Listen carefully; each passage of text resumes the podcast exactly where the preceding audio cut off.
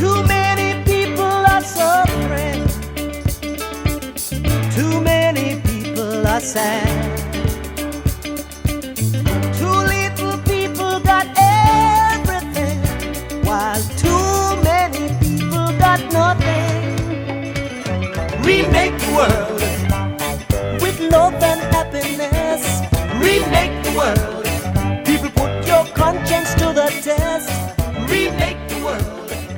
Vänsterpartiet växer just nu rejält, både medlemsmässigt men också i opinionen. Eh, och det börjar ju närma sig valrörelse och organisering blir ju allt viktigare ju närmare valet vi kommer. Har ni börjat valplanera i Östergötland än, Emil? Jo, men vi håller på en del och jag tänker att en del av våran utmaning, som, eller som jag, mi- mitt önskemål kring den här valrörelsen och det som förhoppningsvis kanske skiljer ut oss från de andra partierna är att vi ska få en valrörelse där vi blir en rörelse av människor som jobbar tillsammans, där vi inte bara tänker att ja, men vi, vi är ett gäng smarta kommunikatörer som sitter och, och delar bilder i sociala medier och, och, och gör andra smarta saker, utan att, vi, att vi ska bli ett parti som är en rörelse av människor som är ute där andra människor finns. Mm. Jag tycker vi påbörjade lite det här arbetet förra valrörelsen med att, att ha mycket större möten, mer människor, eh, större engagemang än, än tidigare. Eh, så, såklart inspirerat från både valrörelserna i USA och i Storbritannien, men, men jag tycker att vi hade någonting, någonting på gång där som vi också fortsatt att, att arbeta med. Ehm, så det ska bli spännande att se hur vi nu i en pandemi ska lyckas få samma folksamlingar. Vi får väl hoppas att, det, att den snart är över.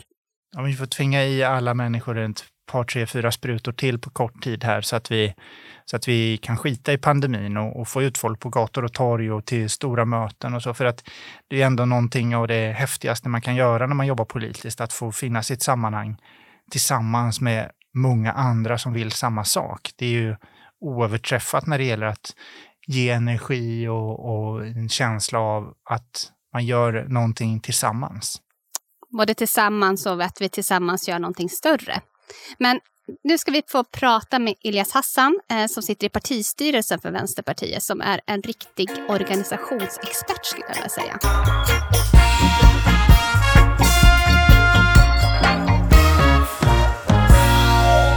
Nu har vi Ilias Hassan här hos oss och vi hade ju ett jättespännande samtal på vänsterdagarna om hur vi når och organiserar fler för en valvinst i kommunerna och i regionerna. Och just det här samtalet kan ni också hitta på Vänsterpartiets Youtube-kanal och på vår Facebook-sida. Och det fick mig och även Emil att vilja prata mer om de här frågorna för att vi är ju övertygade om att om vi ska vinna flera röster i valet och, och eh, så är just organisering en förutsättning för att bygga en rörelse och engagemang. Men innan vi går in på just det så tänkte jag Elias, du blev ju nyligen utsedd till en av de mäktigaste politikerna under 30 av Expressen. Och för ett par år sedan så tidigare så toppade du också Flammans lista över de hund, över 100 flammor att hålla koll på. Så vi måste ju börja fråga hur det känns. Ja, nej, men det känns kul. Eh, jag brukar ha lite svårt för sådana typer av listor, men det är klart, jag blir glad och det känns kul och skönt att mitt arbete uppskattas. Och jag är ju en del av en större rörelse. I Vänsterpartiet är vi många som engagerar oss. Så mitt, att jag uppmärksammas är på grund av att jag har jobbat eh, nära många andra kloka personer. Låter ödmjukt, men eh, vi får väl tolka det som att du är, är en stjärna i alla fall. Ja, men verkligen en stjärna. Jag tänker den mest eh, flammande flamman och eh, hetast, en av de hetaste under 30 för Expressen. Så vi, vi kan ta lite där jante och slänga bort det och liksom ändå lyfta lite tycker jag. Tack. Ja, men eh, du är ju både eh, engagerad partipolitiskt för Vänsterpartiet, men du har en bakgrund som kommer mer ifrån gräsrosrörelser. Eh, och jag tänkte att du kunde berätta lite mer om det från början. Vart, eh, vart ditt engagemang för politik växte och vart det kom ifrån. Mm. Eh, jag har ju väl egentligen eh, kommer från en familj där jag har haft en brorsa som har varit väldigt engagerad i Vänsterpartiet. Han var rätt aktiv i Ung Vänster och även i Storstockholmsdistriktet här. Ehm, men hemma hos oss så var det inte så mycket politiskt snack. Det var väl egentligen han som påbörjade eller öppnade upp för de här samtalen när han var engagerad. Ehm, och jag har ju någonstans alltid liksom brunnit för att hjälpa andra och haft det här mer humanistiska eh, förhållningssättet att vara, vara till hjälp. Jag är från en vårdfamilj. Pappa utbildad läkare, mamma undersköterska. Så någonstans har det ju legat där med att hjälpa andra. Eh, det har varit grunden för mig innan jag började engagera mig. Sen med åren har jag blivit lite mer politiskt intresserad. Eh, det började med migrationsfrågor och eh, antirasism och mycket annat. Och sen så började jag inse att det inte går att engagera sig på egen hand utan vill man genomföra förändringar då måste man vara en del av andra personer. Och då blev det perfekt där att eh, engagera sig och eh, även bli eh, vald som talesperson i förorten mot våld. Det var väl egentligen det som var startskottet i någon ordnat form för mitt engagemang, att bli talesperson för förorten mot våld. Men kan, kan du berätta lite vad förort mot, mot våld är om, om man inte känner till det riktigt? Ja, Förorten mot våld är ju då en organisation som Eh, eller ja, eh, ett nätverk som var aktiva eh, eh väldigt mycket mellan 2016 till ungefär 2019 eh, i frågor som handlar om skjutningar. Eh, och vi försökte ju då vara en alternativ till de som förespråkar hårdare tag Eh, vi hade utgångspunkt att skjutningarna ska ses som Eh, en fråga som är kopplad till mänskliga rättigheter, att alla har rätten till liv och trygghet. Eh, men också att vi eh, utgår ifrån att det är en jämlikhetsfråga. Att den stigande ojämlikheten har varit grunden till den negativa utvecklingen där vi ser allt fler unga liksom förlora sina liv. Att det är en konsekvens av ja, negativa effekter av segregationen helt enkelt. Eh, och det var väl egentligen det som jag eh, eh drev på ganska mycket eh, i den organisationen och försökte påverka de olika partierna. Eh, hur var just relationen med, att, eh, med relationen till de andra partierna och påverkansarbetet? Kände ni att ni blev lyssnade på eller, eller var det vissa partier som lyssnade mer eller var det just person eller var det mer personbundet och var vissa politiker som lyssnade mer? Men, en skillnad där? Mm. Nej, men det blev ju ganska tydligt. Det var ju inte alla partier som var intresserade av att bjuda in oss till samtal. Eh, de partier som vi kanske eh, på den tiden var närmast var ju egentligen Vänsterpartiet som bjöd in oss och var intresserade av att på ledningsnivå eh, diskutera de frågorna och hur vi ser på det och hur partiet kan jobba med det. Sen var det också Feministiskt initiativ som vi hade samtal med. Övriga partier var helt frånvarande och anledningen till det är ju inte att de inte tycker att de här frågorna är viktiga utan jag tror att det handlar om att de har en helt annan utgångspunkt på hur man ska lösa det.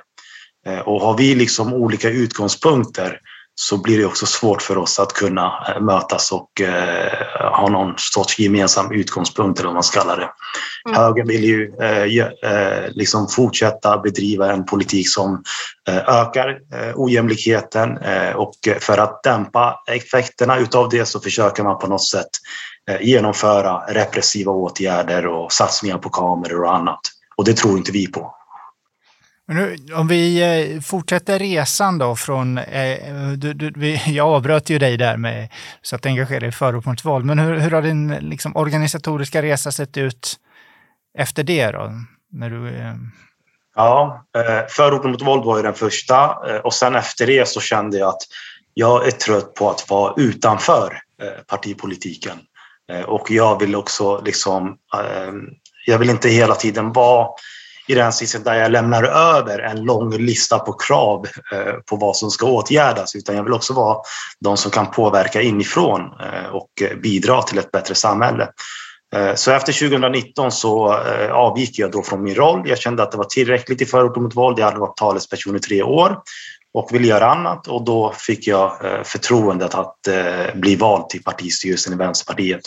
Sen kan jag också tillägga att jag har ju alltid varit medlem i Vänsterpartiet även om jag har engagerat mig eh, till och från i partiet, mestadels kanske utanför partiet. Så har jag varit medlem sedan jag var 18 år. Mm. Och du jobbar väl också med organisering, fast då för Hyresgästföreningen? Exakt, jag jobbar ju på Hyresgästföreningen eh, som det då heter strateg inom folkrörelseutveckling. Eh, det innebär att jag stöttar våra regioner i hur vi ska bedriva verksamhet lokalt, hur vi ska förankra oss, få fler medlemmar, fler att vilja engagera sig hos oss eh, och så där. Så det är väl organisering, en form av att stärka Hyresgästföreningen som folkrörelse. Det är vad jag jobbar med och jag brinner för de här frågorna helt enkelt. Men om man tittar då, du, du, har ju, som du säger, du har varit med i Vänsterpartiet länge, men, men har ju lagt en stor del av ditt engagemang utanför partiet eller också när du arbetar i en annan organisation. När, när du tittar på Vänsterpartiet, då, vad tycker du, vad har vi att lära idag av andra för att utveckla vårt arbete när det gäller just att förmågan att organisera och få med människor i eh, ett politiskt arbete eller ett arbete som handlar om att förändra samhället? Mm.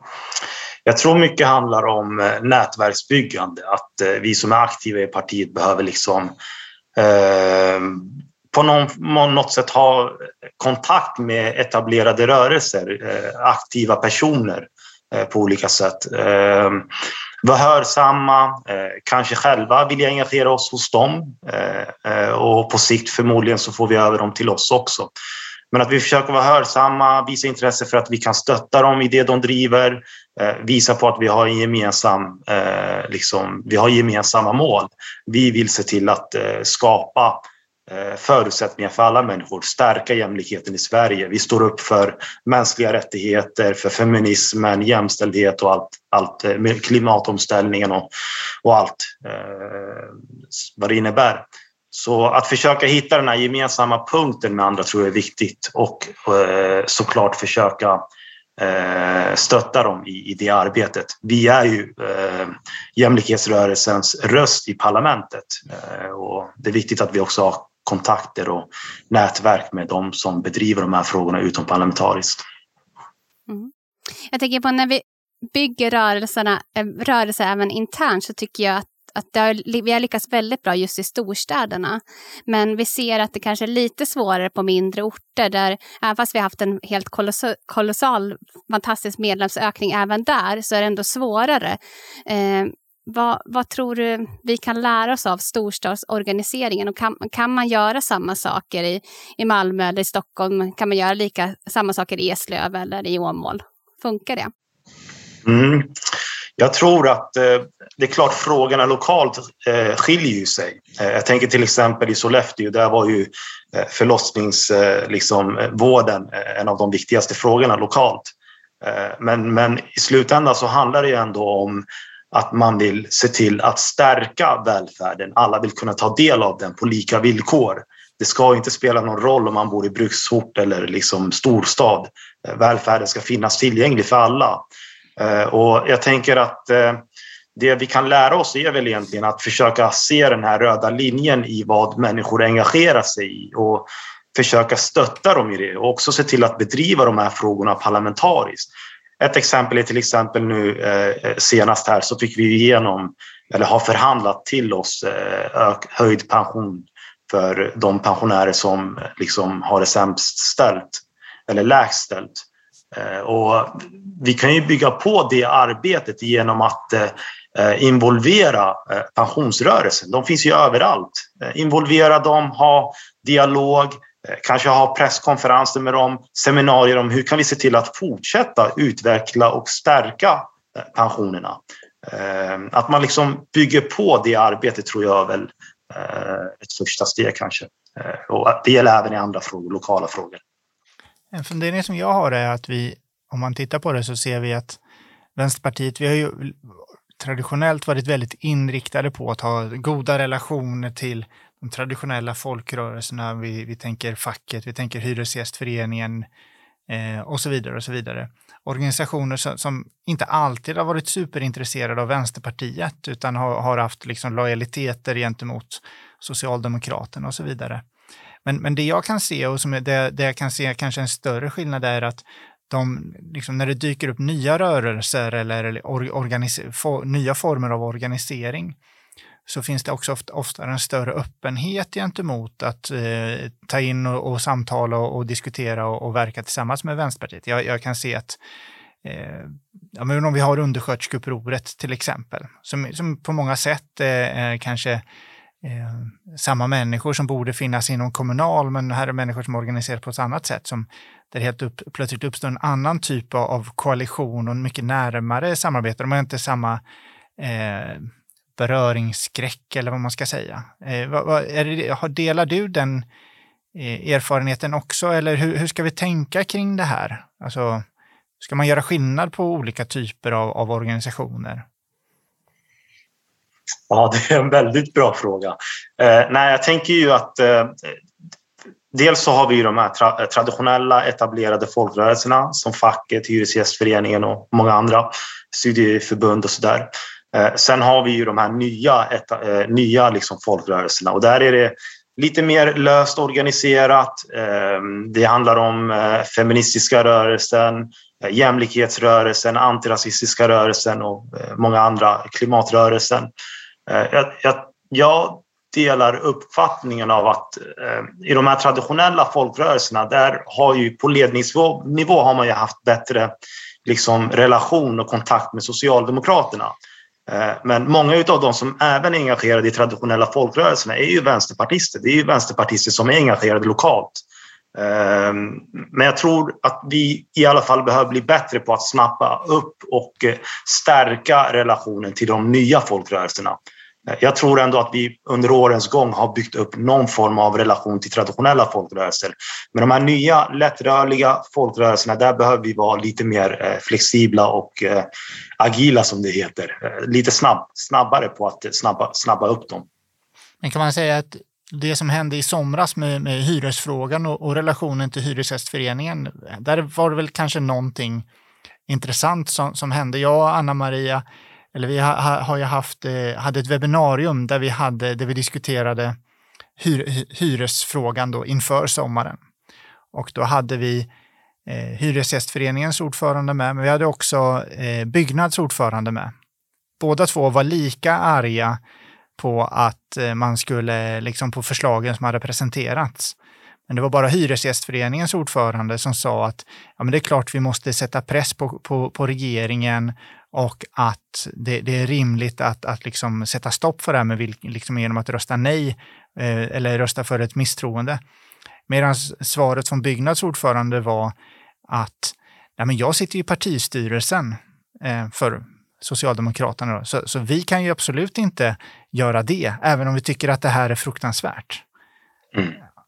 Eh, och då kanske, det, då kanske vi ser att förhoppningsvis utifrån vårt vänsterpartiperspektiv? Är det kanske någon, liksom en förändringens vindar som, som blåser i alla fall? För Hyresgästföreningen hade vi ju inte fått med oss för tio år sedan på en sån grej kanske. Mm. Nej, nej, men så är det. Eh, och jag tänker också att eh, jag tror att det framförallt under den här mandatperioden har blivit väldigt tydligt vilket parti som står upp för anställningstryggheten, för eh, förhandlingsmodellen i hyresfrågor och sådär. Eh, det finns ju tyvärr inget annat parti. Jag hade önskat att det fanns fler partier, men idag är det bara Vänsterpartiet som, som, som är ensamma i, i att stå upp för det här. Och jag tror att allt fler människor börjar inse det. Även både liksom, eh, de som är engagerade i traditionella folkrörelser, eh, men också eh, människor som inte är engagerade där och är liksom vanliga hyresgäster eller arbetare, eller vad man ska säga. Och så jag, jag ser jag, jag ser liksom väldigt positivt på den här utvecklingen att fler och fler får upp ögonen för oss som parti och även liksom inte bara vill rösta på oss men också vill engagera sig. Det är många som blir medlemmar. Det är enklare att föra de här diskussionerna ute eh, idag än vad det var tidigare. Eh, tydligheten och skiljelinjerna mellan Vänsterpartiet, Socialdemokraterna och Miljöpartiet blir allt tydligare och det tycker jag är jättebra. Men jag tänker lite på, vi, vi ser jättetydligt nu att vi får fler medlemmar. Eh, samtidigt så ser vi att många av de traditionella folkrörelserna tappar medlemmar ändå. Det är inte lika många som betalar sitt medlemskap i facket. Det är inte alla som är med i hyresgästföreningen fast man bor i hyresrätt. Eh, även inom ja, men till exempel studieförbunden, ABF. Alltså det, det försvinner, tappar liksom engagemang på något sätt. Medan på något sätt känns det ändå som att vi är på gång, att, att vi håller på att bygga en annan typ av rörelse.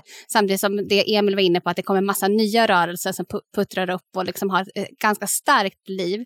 Eh, och som du sa, kanske är inte, är inte vana med samma traditionella organisationsmönster på samma sätt. Så det undrar lite, tror du att det är någon slags ny rörelse som växer fram eller är det en gammal rörelse som alltid har puttrat men nu som får liksom mer vänsterkraft? Uh, nej, jag tror att det är en ny rörelse som växer fram. Dels så är det uh, människor som har engagerat sig tidigare i traditionella folkrörelser och som är frustrerade på hur uh, deras respektive ledningar har agerat. man känner att man inte känner sig representerad.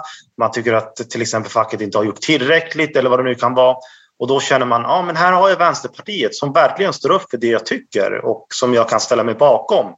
Eh, så varför inte engagera mig i Vänsterpartiet? Det är väl någonstans där tror jag eh, många liksom upplever och kanske är skälet till att fler och fler vill engagera sig hos oss.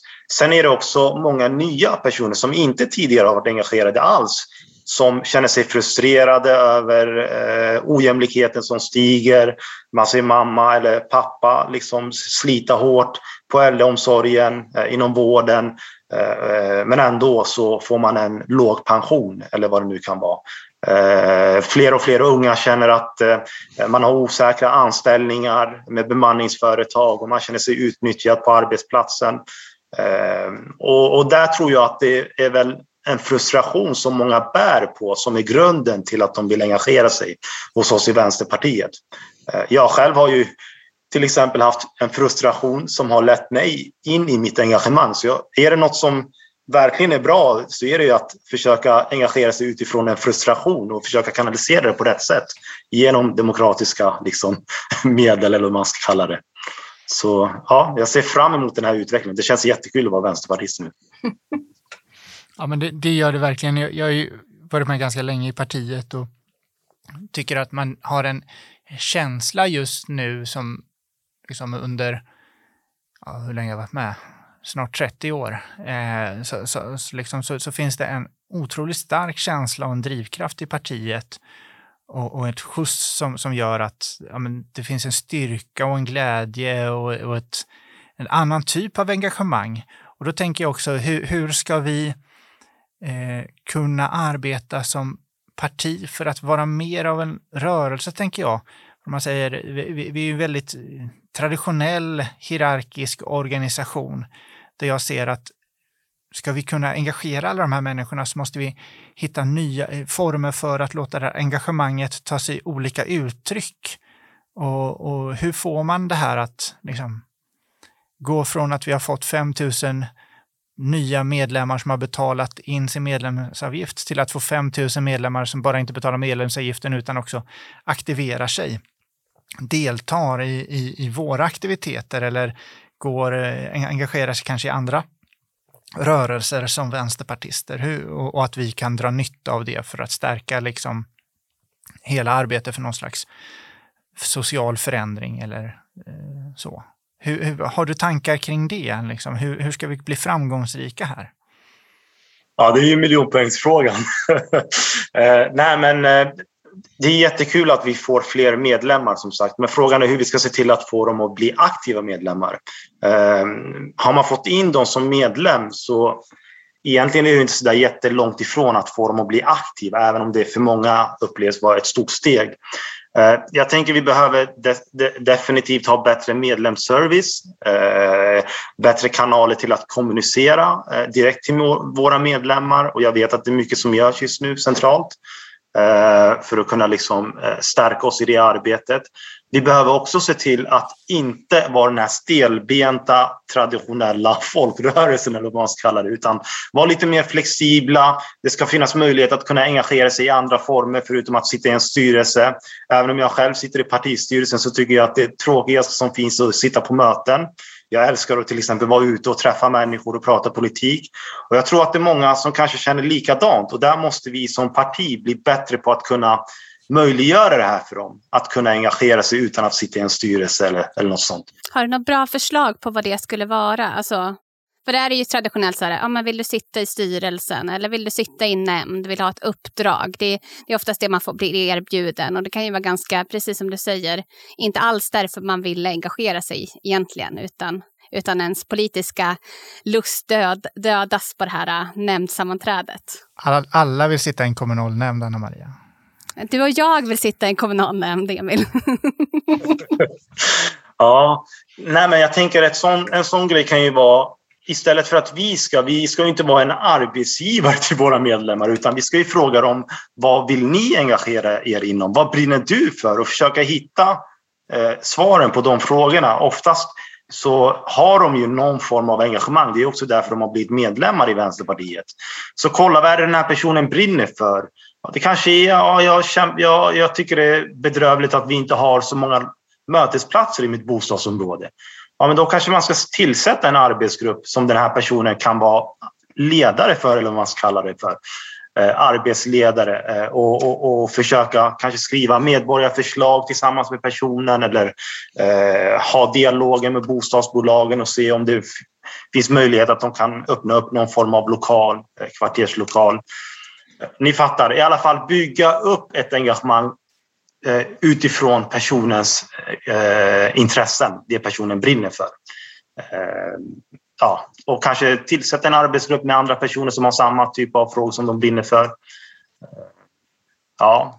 ja men, eh, det är svårt. Ja, ja men det, det här är svårt och, och eh, det finns ju liksom ibland exempel där man lyckas engagera folk och få med folk. Och ibland är det ju inte heller alltid de, liksom, där man tänker de givna frågorna som engagerar människor. Alltså när vi sitter och tänker, vad, utan det, det är verkligen tänker jag som du säger, att kan, vi måste hitta det som berör människor i deras vardag, är det som engagerar sig och man bryr sig om.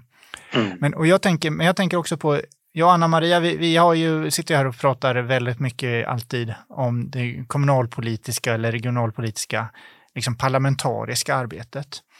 Eh, och det har ju liksom alltid, eller väldigt länge i alla fall, upptagit en väldigt stor del av partiets tid och arbete och tankekraft på, på lokal och regional nivå. I synnerhet om man kommer utanför de större städerna, då kanske partiföreningen bara består av alla som sitter i, eller nästan alla som är aktiva sitter också på massa kommunala uppdrag.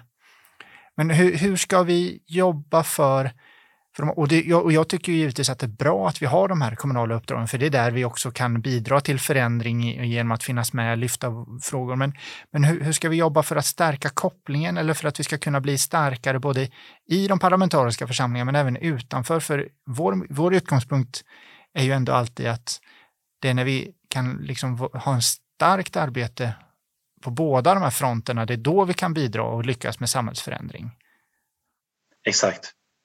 Nej, men så är det. Och ska man vara lite hård här och ärlig också så är det ju så att alla de reformer vi har fått igenom historiskt och som har stärkt demokratin har ju varit på grund av en utomparlamentarisk rörelse som har tryckt på.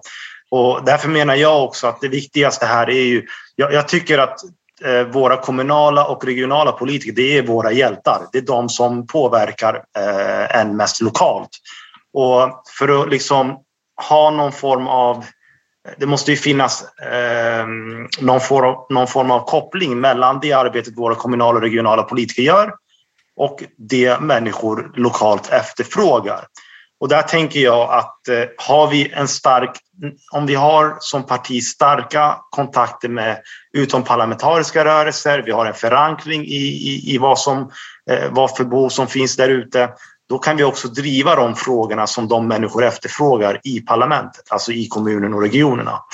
Ehm, så ja, jag vet inte om det var svar på frågan, men stärka bandet, ha kontinuerliga samtal, eh, kanske hålla seminarier om hur ett kommunalt och regionalt arbete går till. Hur får man igenom reformer? Eh, hur ser processerna ut?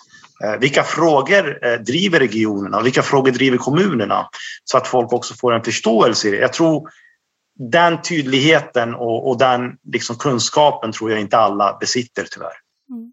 Men när vi pratade tillsammans på vänsterdagarna så var ju ett, en av dina ingångar var ju ändå att, att vi kommunpolitiker vi behöver sitta lite mindre på möten och vara lite mer ute i verkligheten, att vara närvarande hos rörelsen. Att vi ska prioritera om vårt arbete lite mer, eller hur?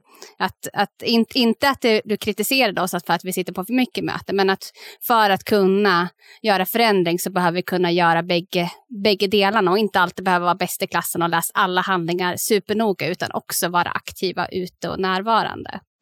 Mm. Nej, men så är det. Och ska vi liksom se till att eh, få fler att engagera sig nu när det är så många som liksom blir medlemmar hos oss, då måste vi också omprioritera. Det betyder att vi behöver se till att prioritera bort vissa saker för att frigöra tid. Och en sån grej är ju då tyvärr att vi eh, kanske inte ska sitta lika mycket i möten.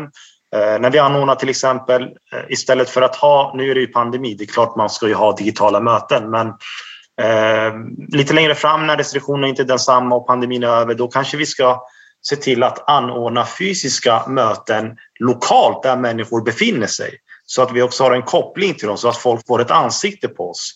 Ha möten i Folkets hus, i ABFs lokal eller vad det nu kan vara, där människor befinner sig. Kanske i en fritidsgård, varför inte? Så får vi, får vi komma i kontakt med ungdomarna.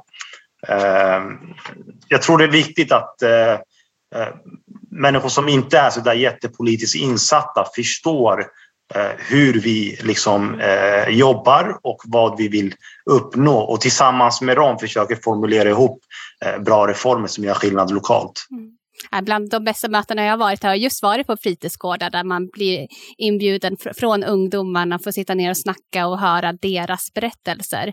Ehm, så verkligen att kunna få vara ute mer i verksamheten är någonting jag verkligen bara längtar efter. Jag är så trött på den här pandemin så det är intressant.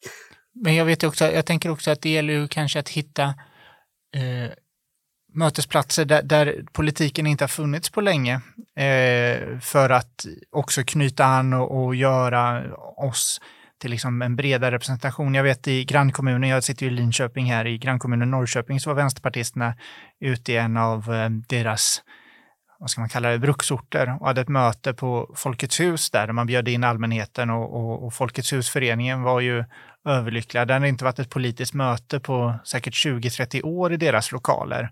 Och det visar ju också på att det finns stora delar av landet där politiken faktiskt inte alls är närvarande fysiskt. Det är någonting som finns någon annanstans.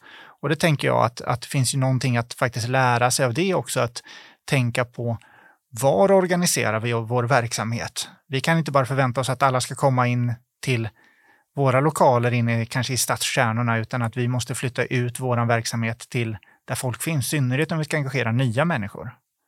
Exakt. Nej, men jag håller helt och hållet med. Och faktum är att eh, de personer som oftast är engagerade, min upplevelse eller erfarenhet är att många som till exempel är engagerade i idrottsrörelsen eller fritidsverksamhet som engagerar sig ideellt, många av dem är faktiskt vänsterpartister. Så om vi bara kan se till att Eh, på något sätt ha eh, kontakt med alla de här vänsterpartister som är engagerade och har en stor förankring lokalt, då tror jag att vi också har en ingång till att kunna liksom, eh, träffa eh, eh boenden av olika slag. Eh, så ja, vi är engagerade överallt, vänsterpartister, även om inte liksom, eh, alla skyltar med att de är vänsterpartist. Eh, jag tänker, vi, vi går in i en valrörelse nu. Eh, den börjar bli mer och mer påtaglig. Och där har vi ett val som oftast kallas för det bortglömda valet och det är just regionvalet. Samtidigt så eh, när väljarna ska lista sina frågor, vad, vilken den viktigaste valfrågan är, så är det oftast sjukvården som hamnar väldigt högt upp. Men jag vet inte hur det är i Östergötland, men jag tror i Västmanland har man inte så bra koll på varken vilka som styr regionen eller vem som är vänsterpartist eller vilka politiker som finns där och sådär. Så jag tänkte, hur ska vi kunna göra det här valet mer synligt? Eh, och mer nära och hur kan vi få berättelser, alltså koppla också de våra regionpolitiker som är aktiva till berättelser som påverkar människors vardag på ett bättre sätt så att man också ser kopplingen där och varför det är viktigt. Jag tror många tror att, att sjukvården ändå bestäms antingen kommunalt eller statligt. Man glömmer bort att det finns liksom en nivå till som är regionen. Mm. Och ibland är det också verksamma politiker som glömmer bort det. Jag tänker häromdagen var det någon förvirrad kristdemokrat som kritiserar regeringen för sjukvården när, i Stockholm då, när det är de som styr här. Ja, precis. Eh, de har varit för länge på EU, ja. EU, EU-parlamentet. Exakt. Så eh, nej men absolut, jag tänker att vi har ju ändå, tror jag i alla fall, eh, bra utgångspunkt i och med att det har varit och är fortfarande en pandemi. Sjukvårdspolitiken har varit prioriterad. Många väljare liksom anser det vara det viktigaste, till och med i vissa mätningar. Eh, och det gör väl någonstans att vi kanske har... Eh, folk har kanske lite mer förståelse för sjukvården idag än vad man hade tidigare och hur viktig den är.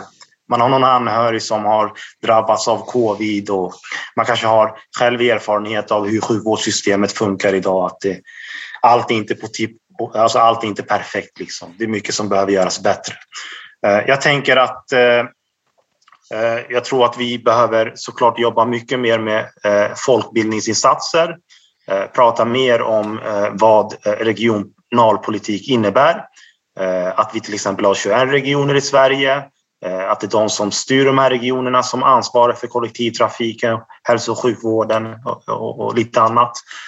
Ehm, och mer konkret, vad ingår i hälso och sjukvården? Uppdelningen till exempel mellan äldreomsorgen som är kommunalt bedriven och eh, övrig eh, sjukvård som är regionalt bedriven.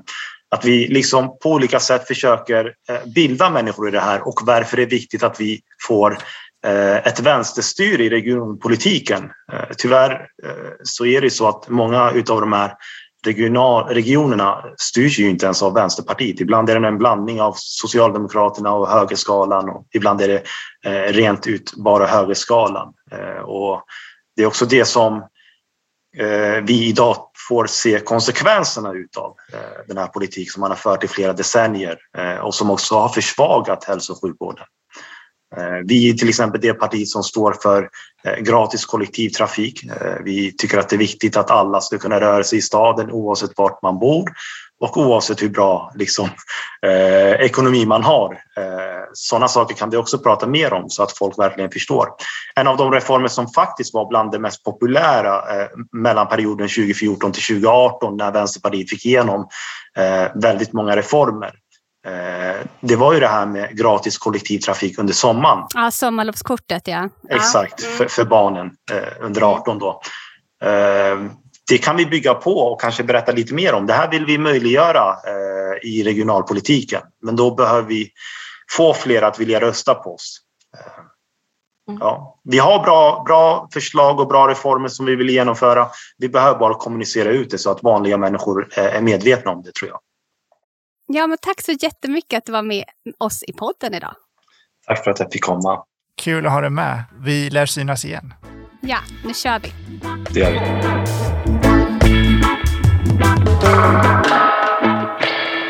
Innan vi introducerade Elias i, i diskussionen och, och, tog det så pratade vi om, om känslan av att gå ut i en valrörelse full av energi och massa människor. Känner du fortfarande, har du kvar samma känsla Anna Maria? Ja, alltså jag är superpepp för den här valrörelsen men jag är ju samtidigt lite rädd för vad, hur pandemin kommer påverka. Så jag tycker ju oftast att den, den, eh, den engagemanget, energin växer ju tillsammans när man får träffa andra människor som ja, men, landar i ungefär samma åsikter som man själv har eller kan lyfta problem som man faktiskt kan göra någonting åt, att man kan komma med lösningar på problem. Um, så just Iljas tips där att vara ute har ju jag längtat efter så länge, så jag hoppas väl att vi ska kunna vara ute igen. Ja, och det kanske är så också att vi som rörelseorganisation, om det är så att vi befinner oss, fortsätter befinna oss i en pandemi, så måste vi kanske utveckla våra arbetsformer också för att anpassa till den här nya verkligheten. Att tänka hur skapar vi rörelse och engagemang tillsammans, gemensamt under de förutsättningar som finns. Det kan ju vara också en stor utmaning, men kanske ännu viktigare eftersom att vi vet att människor runt om i landet eh, som inte är engagerade politiskt kanske bara längtar efter att få finnas i ett socialt sammanhang, och få träffa människor, och få prata om sina tankar och erfarenheter från både pandemin men samhällsutvecklingen i övrigt. Så att det, det finns väl en enorm utmaning men också en fantastisk potential i det här. Ja, men precis. Och det tycker jag att man märkte av lite när bara eh, det lättade lite där i pandemin. Att folk gärna kom på möten och folk ville träffas och diskutera och berätta om sina erfarenheter och sådär. Så definitivt, det finns en kraft där vi får ta hand om. Och är inte det möjligt så får vi väl bli ännu duktigare på den digitala organiseringen helt enkelt och mötas digitalt istället. Även som jag tycker att skärm mot skärm inte är det roligaste. Det är inte det roligaste och, och eh, vi måste nog bygga en rörelse som i grunden måste handla om liksom att vi träffas på riktigt och gör det tillsammans. Och känslan av att gå sida vid sida av, av med varandra mm. ut i kampen för socialismen. Verkligen. Det längtar vi efter. Det längtar vi efter. Vi eh, säger väl tack för idag då kanske. Och missa då inte, vi, ska vi, vi kanske ska liksom prata och göra lite reklam för oss. Att säga att vi finns ju på eh, Spotify, där du säkert lyssnar på oss nu. Men vi har ju också en Facebook-sida. Eh, om man söker på Remake the World eller kom, kommunvänstern eh, på Facebook så finns det en tråd och där kommer man kunna diskutera och ställa frågor till oss i i, eh, i, i, trådar eller titta på andra eh, och, och, lyssna på andra avsnitt. Och det finns också några filmer och vill man se den här filmen som Anna Maria refererade till i början här med Ilias så kommer den finnas på vår Facebook-sida också när det här avsnittet publiceras.